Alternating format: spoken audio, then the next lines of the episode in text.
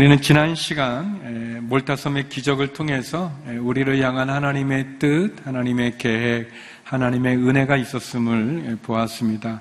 어, 이해되어지지는 않지만 왜 이런 일이 내게 일어나야 되는지 다 알 수는 없지만 에, 분명한 것은 거기에도 하나님의 뜻이 있고 그리고 계획이 있고 하나님의 예비한 에, 은혜가 있다는 말씀을 에, 나누었습니다. 에, 오늘은 사도행전의 에, 마지막 시간입니다. 에, 그동안 사도행전을 통해서 에, 하나님께서 많은 은혜를 우리에게 주셨는데 에, 오늘은 그 마지막 시간으로 에, 로마에 도착한 바울이 에, 중단할 수 없고 멈출 수 없는 복음 그리고 교회의 사명을 함께 살펴보기를 원합니다. 오늘 본문은 우리들에게 세 가지의 교훈을 주고 있습니다. 먼저 첫 번째 교훈은 복음은 증거되고 전달되어야 한다는 것입니다. 복음은 증거되고 선포되어야 됩니다. 우리 23절, 24절 말씀 같이 한번 읽어보겠습니다. 시작. 그들이 바울을 만날 날짜를 정하고 사람들이 그의 숙소로 찾아왔습니다. 그는 아침부터 저녁까지 그들에게 하나님 나라에 대해 증거했고 모세의 율법과 예언서들로부터 예수에 관해 설득시키려고 했습니다. 어떤 사람들은 바울의 말을 믿었지만 믿지 않는 사람들도 있었습니다. 로마에 도착한 바울은 자기를 지키는 군인 한 명과 함께 따로 지낼 수 있는 그런 여유가 좀 있었던 것 같습니다. 비록 제 수의 신분이기는 했지만 그러나 재판이 열리기 전까지 바울은 조금 자유로운 상황에서 활동을 했던 것 같습니다. 비록 거주의 자유는 제한되어 있지만 그러나 바울은 여러 사람들을 만날 수 있었고 또 토론도 할 수 있었고 말씀도 전할 수 있었습니다. 바울은 그런 기회를 통해서 로마에 있었던 유대인들에게 세 가지를 이야기했었습니다. 유대 사람 지도자들을 불러서 복음을 전하면서 바울이 전했던 것은 세 가지입니다. 앞에 나와 있는 우리가 읽지는 않았지만 그 본문까지 참고해 보면 첫 번째는 자신이 쇠사슬에 묶여 있는 것은 이스라엘의 소망 때문이다. 바울이 비록 이 제수의 신분을 갖고는 있지만 그러나 예루살렘에서 유대 사람들의 반대로 어쩔 수 없이 바울이 로마 황제인 가이사에게 상소를 한 것이지 자기의 동족을 고소할 생각으로 어, 황제에게 상소한 것은 아니다. 또 자신은 제수의 몸이지만 사형받을 만한 어떤 죄도 있지 않다. 내가 이렇게 쇠사슬에 묶인 것은 이스라엘의 구원을 위해서, 소망을 위해서 내가 이렇게 묶여 있는 것이다. 라고 이야기했습니다. 두 번째는 하나님의 나라가 이 땅 가운데 임했다, 이루어졌다라는 어, 메시지였습니다. 그리고 세 번째는 모세의 율법과 예언서들로부터 예수 그리스도에 관한 것들을 바울은 가르쳤습니다. 바울은 어, 이 세상에 예수님이 오심으로 하나님의 나라가 이 땅에 완성되었고 영원한 하나님의 나라의 통치와 구원이 성취되었다고 말했습니다. 어, 예수님을 믿는 모든 사람들은 어, 이 세상에 살아가고 있으면서도 하나님의 나라에 속한 사람들이고 예수님을 구주로 믿는 믿음을 통해서 모든 사람들은 하나님의 자녀가 되고 하나님의 백성이 되고 하나님의 나라의 시민이 된다고 바울은 이야기했습니다.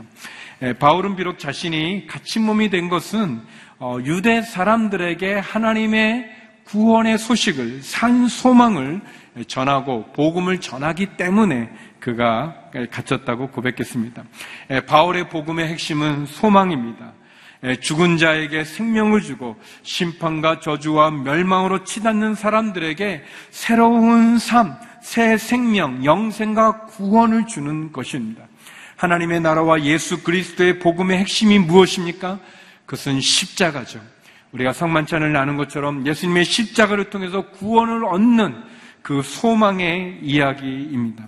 십자가는 우리를 구원으로 인도하는 유일한 길이요, 진리요, 생명이 됩니다. 예수님은 우리의 구원의 유일한 소망이 됩니다. 절망과 심판과 죽음에서 우리를 구원하는 소망은 바로 예수 그리스도시고 예수님의 십자가의 복음을 믿는 모든 사람들은 누구도 멸망당하지 않고 심판에 이르지 않고 영생을 얻는 것이죠. 성도 여러분, 여러분에게는 이 복음이 이 십자가의 구원의 기쁜 소식이 여러분의 마음과 영혼을 구원시켰는지요. 저는 어릴 때부터 교회를 나갔지만 예수님을 인격적으로 제가 영접한 것은 중학생 때였습니다. 아, 이 바울이 전하는 이 복음에 대한 이야기는 제가 알고 있었지만 그러나 제 마음으로 또 제 영혼으로 또 제가 제 인격의 고백을 가지고 예수님을 영접한 것은 중학교 3학년 때였습니다. 이 복음에 대한 내용은 알고 있었지만 그러나 그것이 제 마음에 와닿고 그리고 제 영혼이 제 삶이 뒤집어지는 그런 뜨거운 경험은 중3 때 했었습니다. 어, 저는 절망과 심판과 죽음과 사망 어, 그 속에서 저의 이 죄의 무거운 짐이 예수님의 십자가로 다 벗겨지는 그러한 체험을 그때 하게 됐었습니다. 제가 명동에 있는 그 YWCA 강당의 어떤 집회에서 찬송을 부르는 가운데 이제 예수님을 그렇게 영접하는 시간을 갖겼는데 어, 그 이 복음 예수님으로 말미암아 내가 영생을 얻었다고 하는 이 새 생명을 얻었다는 이 복음을 제 마음으로 받아들였을 때 너무너무 좋았어요. 막 이게 막 가만히 있을 수 없을 만큼 너무너무 좋았었습니다. 여러분 명동이 좀 나쁜 데잖아요. 그러니까 그러니까 이제 명동 보면 뭐 술집도 많고 이제 뭐 이렇게 나쁜 가는 것도 많고 뭐 좀 그, 그런데 어 이 이 그 모임에서 집회에서 예수님을 인격적으로 영접하고 나왔더니 어 그 이 소돔과 고마라 같은 그 명동이 그냥 너무 아름다운 거예요. 너무 좋은 거예요. 어, 별도 많지 않은데도 막 몇 개 보이는 별들이 막 반짝반짝 하는 것 같고 어, 이 제가 집에 가려고 버스를 타는데 그 중앙장 그 건너편에서 타는데 그 이 버스 전장에 이 프라타나스인가요? 이 손바닥 같이 생긴 그 그것들 내연에 찌들어 있잖아요. 근데 그게 바람에 발랑발랑하는 게 막 하나님 찬양하는 것 같은 거예요. 제가 이렇게 사람들하고 접촉하는 거 안 좋아하는데 이 많은 버스에 이렇게 보면 싫어하는데 그때는 다 따뜻하고 그냥 너무 너무 좋고 너무너무 기쁘고 너무 너무 좋고 그냥 물론 이제 문제는 그게 한 일주일뿐이 안 간 게 문제인데 그래도 그 당시에 그때 그 너무너무 즐거웠던 그냥 그냥 호흡하고 보여지는 모든 게 다 좋았던 그런 경험이 있었습니다. 에, 여러분은 어떻습니까? 여러분이 그렇게 주님을 만났던 적 너무너무 기쁘고 내가 새 생명을 얻은 이 복음의 진리를 깨달아서 얻었던 그 감격과 그 은혜와 그 기쁨과 그 뜨거움은 여러분에게 언제 있으셨는지요? 사도행전은 우리들에게 그 복음을 얘기하고 있지 않습니까? 예수님의 십자가의 죽음으로 끝난 것이 아니라 사흘 만에 부활하신 그 주님께서 그 십자가의 주님을 믿는 자마다 구원을 얻는 그 놀라운 복된 소식을 전하고 있지 않습니까? 사도들도 그것을 증언했습니다. 사도행전 4장 12절 말씀이죠. 같이 한번 읽어보겠습니다. 사도들의 증거죠. 같이 읽겠습니다. 시작. 예수 외에 다른 어느 누구에게서도 구원을 받을 수 없습니다. 하나님께서는 하늘 아래 우리가 구원받을 만한 다른 이름을 우리에게 주신 일이 없기 때문입니다. 예수 그리스도, 예수 이름 외에는 다른 구원의 길이 없다고 얘기합니다. 그 예수님을 우리가 믿고 그 예수 그리스도 안에 우리가 있는 거죠. 그것이 은혜고 그것이 감격이고 그래서 사도 바울이 23절에 있는 것처럼 그가 아침부터 저녁까지 그들에게 하나님의 나라와 예수 그리스도를 증거하고 있는 거예요. 멈출 수 없고 중단할 수 없고 전하지 않고는 견딜 수 없는 그 복음. 오늘 본문은 우리들에게 이 복음은 증거돼야 되고 전달되어야 된다고 얘기하고 있습니다. 물론 24절에 보니까 어떤 사람은 바울의 말을 믿었지만 믿지 않는 사람도 어, 있었다고 얘기합니다. 한 사람이 주님께 돌아오는 것은 쉬운 일이 아니죠. 그러나 복음은 증거되고 전달되어야 됩니다. 전해야만 합니다.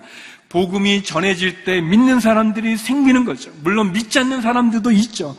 그러나 여러분 보십시오. 바울, 이, 이 뛰어나고 탁월한 바울이 전했는데도 안 믿는 사람들이 있었어요. 그러니까 여러분 전도하고 안 믿었다고 너무 실망하지 마세요. 바울 선생님도 안 됐는데, 그러니까 너무 낙심하지 말고, 그러나 바울이 계속해서 전하지 않습니까? 우리에게 중요한 것은 포기하지 않고, 중단하지 않고, 멈추지 않고, 계속 전하는 것입니다. 전해야 듣고, 들어야 믿지 않겠습니까? 바울은 제수의 신분이었지만 그는 복음을 전했습니다. 그는 우리가 보았던 것처럼 풍랑 가운데서도 복음을 전했고 시장에서도 복음을 전했고 회당에서도 복음을 전했고 거리에서도 복음을 전했고 가정에서도 복음을 전했고 강가에서도 그는 복음을 전했습니다. 어디에 있든지 어떤 상황에서든지 복음을 전했습니다. 사랑하는 성도 여러분, 우리도 바울처럼 복음을 전하기를 원합니다. 왜냐하면 복음을 전하지 않고는 들을 수 없고 듣지 않고서는 믿을 수 없기 때문에 그렇습니다. 로마서 10장 14절에 바울은 그렇게 얘기했습니다. 같이 한번 읽겠습니다. 시작. 그런데 그들이 믿지 않는 분을 어떻게 부르겠습니까? 듣지도 못한 분을 어떻게 믿겠습니까? 전하는 사람이 없이 어떻게 듣겠습니까? 그래요. 믿지 않는 하나님을 부를 수 없죠. 듣지 않고 믿을 수 없고 또 전하는 이가 없으면 들을 수 없는 거죠. 사랑하는 성도 여러분, 복음은 전해져야 되고 증거져야 됩니다. 두 번째, 오늘 본문은 우리들에게 하나님의 구원은 땅 끝까지, 땅 끝까지 선포되어야 한다고 말씀하고 있습니다. 우리 25절에서 28절의 말씀 같이 한번 보겠습니다. 함께 읽겠습니다. 시작. 그들이 서로 의간이 엇갈린 바울이 한마디 덧붙였습니다. 예언자 이사를 통해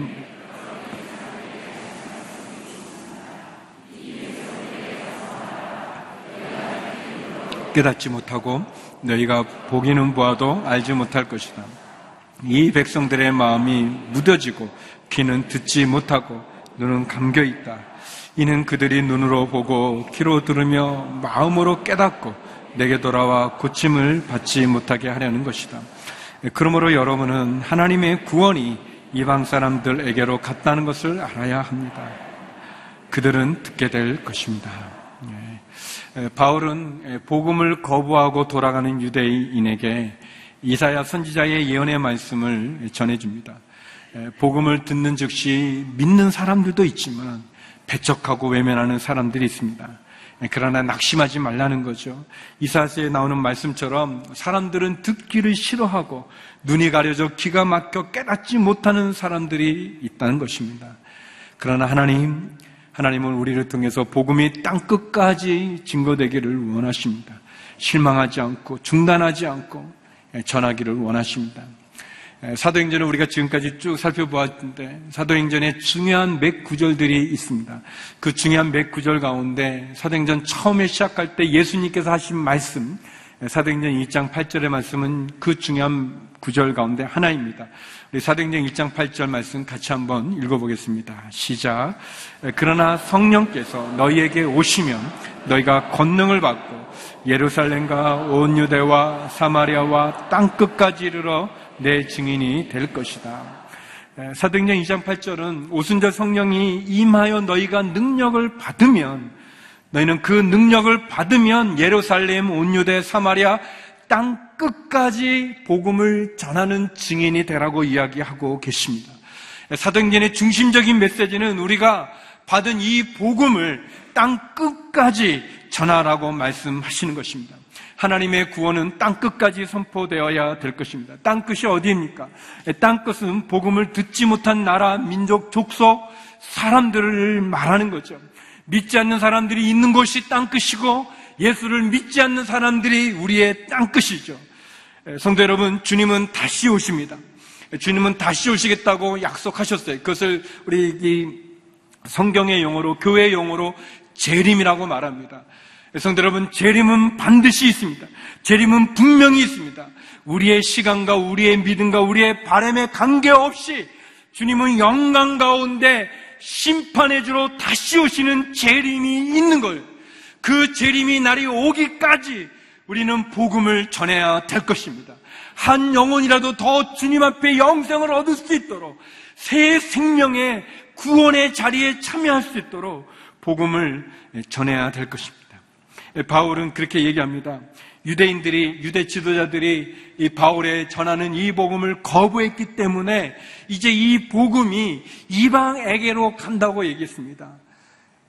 유대인들이 거부했기 때문에 유대인들이 아닌 다른 나라로 이 복음이 옮겨지게 되고 그들은 믿게 될 거라고 이야기하고 있습니다. 하나님의 높은 참으로 깊고 높은 놀라운 계획은 이 복음이 유대인들에게 전해졌는데 이스라엘 사람들에게 전해졌는데 이스라엘 사람들 유대인들이 예수님을 거부하고 복음을 거부했습니다. 그래서 복음이 이방인에게 간 거예요. 이스라엘 사람들이 아닌 이 로마를 통해서 유럽으로 미국으로 그리고 한국까지 이방 사람들에게 전해지게 된 것입니다. 예, 그리고 그것으로 끝나는 것이 아니라 이방인에게 전해진 그 복음은 다시 이스라엘 사람들 유대인들에게로 전해진다고 그런 하나님의 계획을 예, 바울은 이야기합니다. 바울이 로마서에 보낸 편지 가운데 그렇게 설명합니다. 로마서 11장 30절에서 32절인데요. 여기 30절에 나오는 여러분은 우리 이방인들을 가리키는 거예요. 같이 한번 읽어보겠습니다. 시작. 한때는 여러분이 하나님께 순종하지 않았으나 지금은 이스라엘의 불순종으로 국률이 여김을 받았습니다.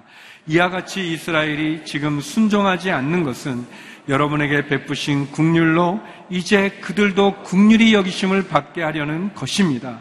하나님께서 모든 사람을 불순종 가운데 가두신 것은 모든 사람에게 긍휼을 베푸시기 위함입니다. 여러분 여기 이제 자세히 보면 전체 보면 한때는 여러분 우리를 말하죠 이방인들 이스라엘을 제외한 이방인들이 하나님을 몰랐어요.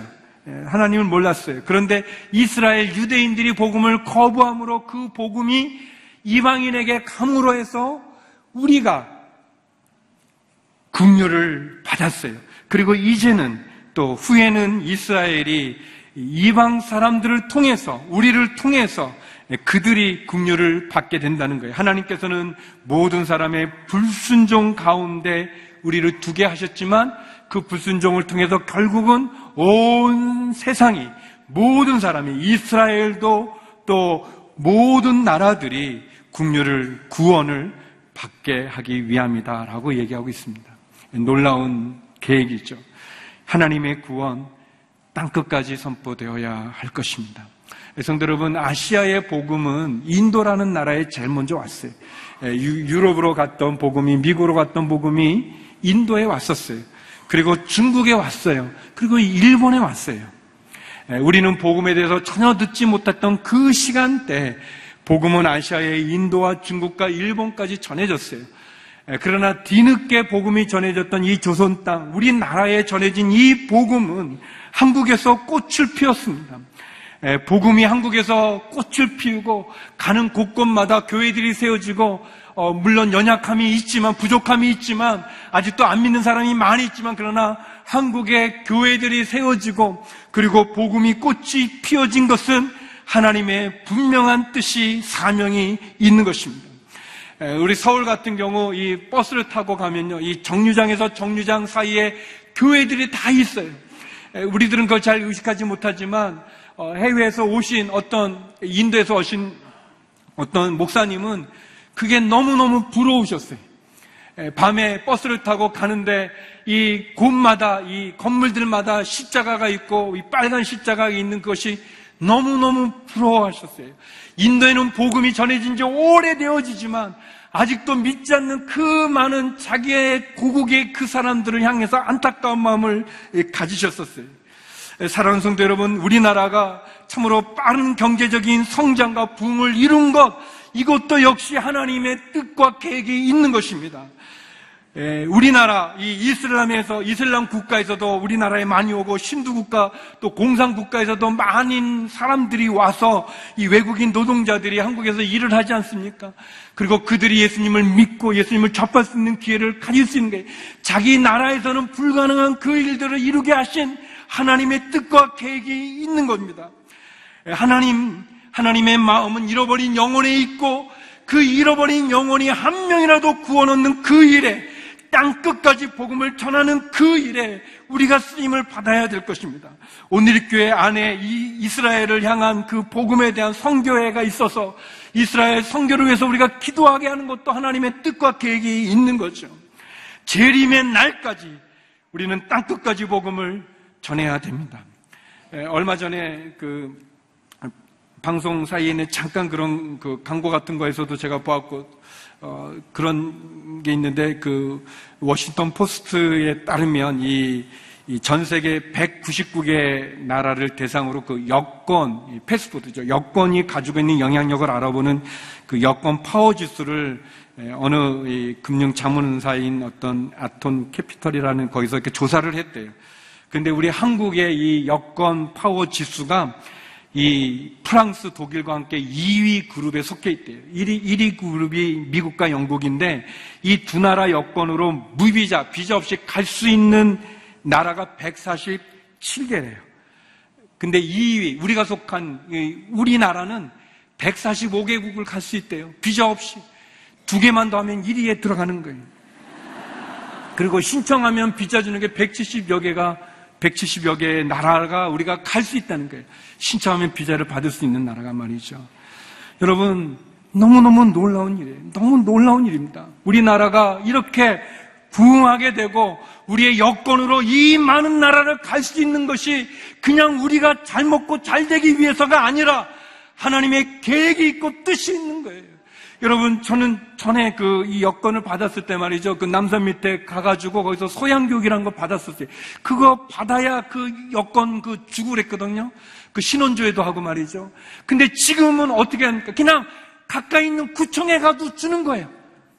아, 별로 놀라지 않으시는데 이게 30년도 안 된 일이에요. 에, 이, 한 30년 전에는 상상할 수 없었던 일입니다. 여권 갖는 게 그렇게 어려웠었어요.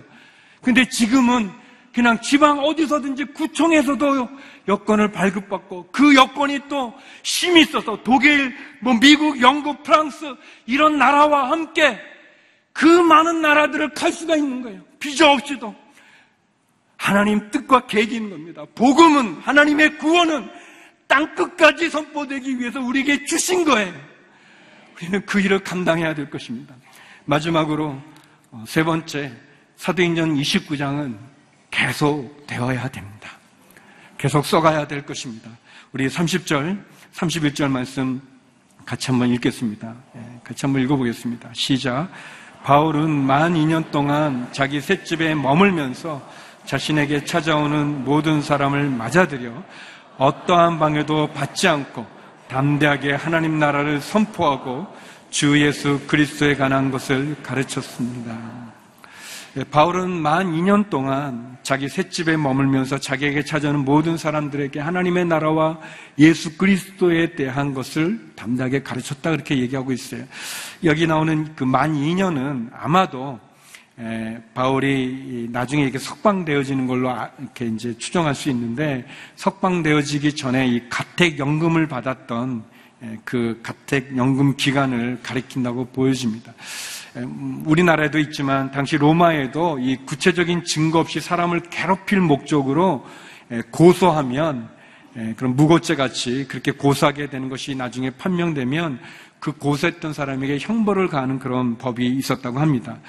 예, 그래서 어, 이 바울을 고소했던 유대인들은 우리가 쭉 살펴보았지만 바울은 뭐 사형 당할 만한 죄도 없고 또 증거도 없었습니다. 예, 그래서 법정 고소 만료일인 18개월이 지나도록 어, 유대인들은 아마 아무런 조치도 하지 않고 재판이 이행되지 않았던 것 같습니다. 만료일이 되어도 예, 바울 고소했던 사람들이 나타나지 않기 때문에 아마도 성경학자들은 바울이 이때 2년이 지나서 그는 무죄로 석방되었을 것으로 봅니다.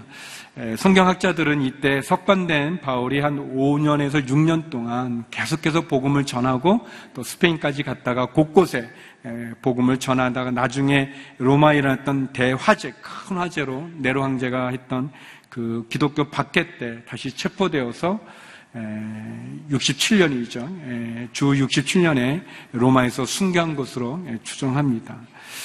바울은 어디에 있든지 어떤 상황에서든지 복음을 전했습니다. 이 세상의 유일한 소망이고 우리 인생의 소망인 예수 그리스도의 십자가의 복음을 전했어요. 그런데 사도행전이 이렇게 쭉 보면 이게 갑자기 끝나요. 예, 신약에서는 사도행전이 좀 그렇고 구약에서는 요나서가 보면 이게 끝이 좀 이렇게 약간 끝나는 건지 안 끝나는 건지 약간 애매하게 끝나고 있습니다. 예, 사도행전도 이렇게 그냥 맞추는 것, 뭐 바울이 뭐 이렇게 재판을 받아서 뭐 무죄가 됐다든지 뭐 아니면 순교를 했다든지 뭐 그렇게 나와 있는데 그런 거 없이 그냥 예수님에 대해서 자기에게 찾아온 사람들에게 예수님에 대해서 하나님 나라와 예수 그리스도에 대해서 전했다. 그냥 그걸로 끝나요. 뭐 뒤에 뭐가 있을 것 같은데 없이 그냥 끝나요. 어, 이렇게 끝나는 것은 사도행전의 주인공이 바울이 아니라는 것을 말해주고 있는 거예요.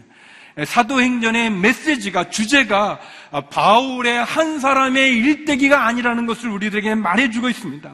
사도행전의 주인공은 바울이 아니라 예수님이고 사도행전의 중심의 메시지는 복음 전파라는 것을 우리들에게 보여주고 더 나아가서 사도행전의 저자였던 누가는 바울이 계속해서 전했던 이것을 이어서 계속해서 복음을 들은 모든 사람들이 저와 여러분 우리 온누리 교회가 계속해서 사도행전 29장 30장 계속 써내려 가야 된다는 것을 우리들에게 의미해 주고 있습니다. 암시하고 있는 거죠.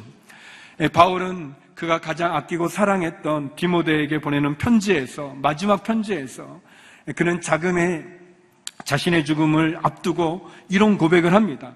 디모데후서 4장 7절 8절인데요. 나는 선한 싸움을 싸우고 경주를 마치고 믿음을 지켰다. 이제 나를 위해 의의 멸관이 예 준비되었으니 주곧 의로우신 재판장이 그날에 내게 주실 것이다. 그리고 나뿐 아니라 주의 나타나심을 삼하는 모든 사람에게도 주실 것이다. 바울이 다시 로마에 붙잡혀 죽음을 앞두고 그가 그의 사랑하는 믿음으로 낳은 아들 디모데에게 편지하기를 나는 선한 싸움을 다 싸웠다. 믿음의 경주를 마쳤다. 그리고 나를 위하여 의의 멸류관이 예배되었다. 그렇게 고백하고 있습니다.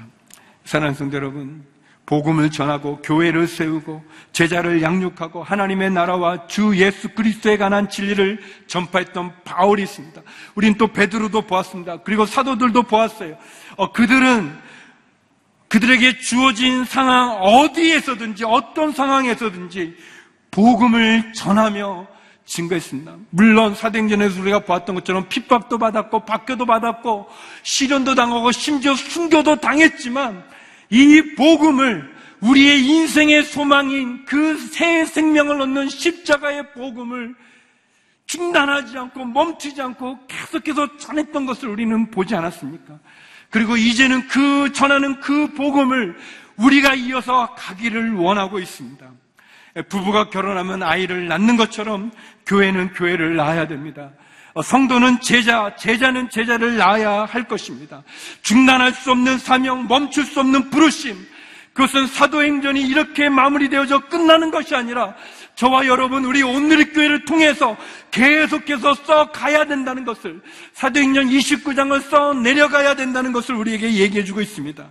예수님으로부터 시작했던 그 복음이 예루살렘 교회 안디옥 교회로 이어졌던 것처럼 오늘의 교회를 통해서 저와 여러분 우리 선교사님을 통해서 주님이 다시 오시는 재림의 그 날까지 우리의 생명에 닿는 그 날까지 복음은 증거되고 전달되어져야 되고 그리고 하나님의 권은 땅끝까지 선포되어지며 사도행전 29장을 계속 써 내려가는 저와 여러분 오늘의 교회 선교사님이 되기를 주의 이름으로 축원합니다. 기도하시겠습니다. 거룩하신 하나님 그동안 사도행전을 통해서 우리에게 주신 그 은혜를 기억하며 이제 우리가 사도행전 29장을 써가는 그 자리에 쓰기를 간절히 원합니다. 하나님 주의 그 복음을 그 소망의 복음을 땅 끝까지 전하는 저희가 되게 하여 주시옵소서. 예수님 이름으로 기도드립니다. 아멘.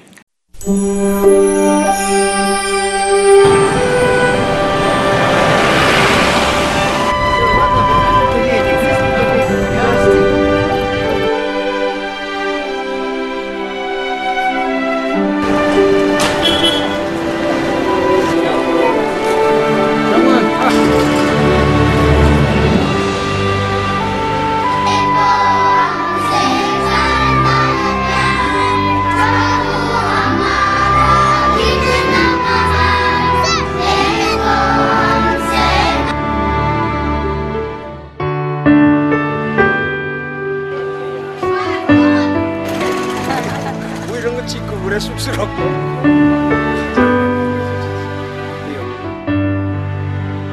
침대 바로 옆에가 어, 힌두 무당 소굴이에요. 그러니까 예, 거의 뭐 밤이면 기도로 예, 밤을 새야 되고.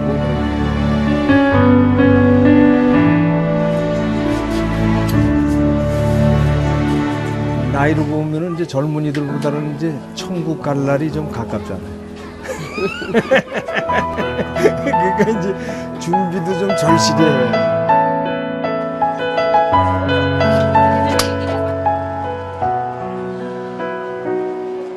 아, 감사합니다 정말로 어제도 잠깐 인터넷을 통해서 CGN TV를 봤거든요. 근데 어제 제가 참 힘들었었어요. 뭐 뭔지 몰라도 막 마음이 막 이렇게 요동을 음. 치고 막 한국에 돌아가고 싶다는 그런 마음이 들었는데 어제 그거를 보고 제가 아니구나. 하나님이 거. 여기를 보내신 목적이 있을 텐데 그래서 어저께 CGN TV를 보면서 어, 그걸 다시 느꼈고 앞으로도 그 텔레비를 보면서 제가 이제 힘들 때마다 그걸 보면서 많은 도움을 받, 받을 것 같고 그렇게 하겠습니다.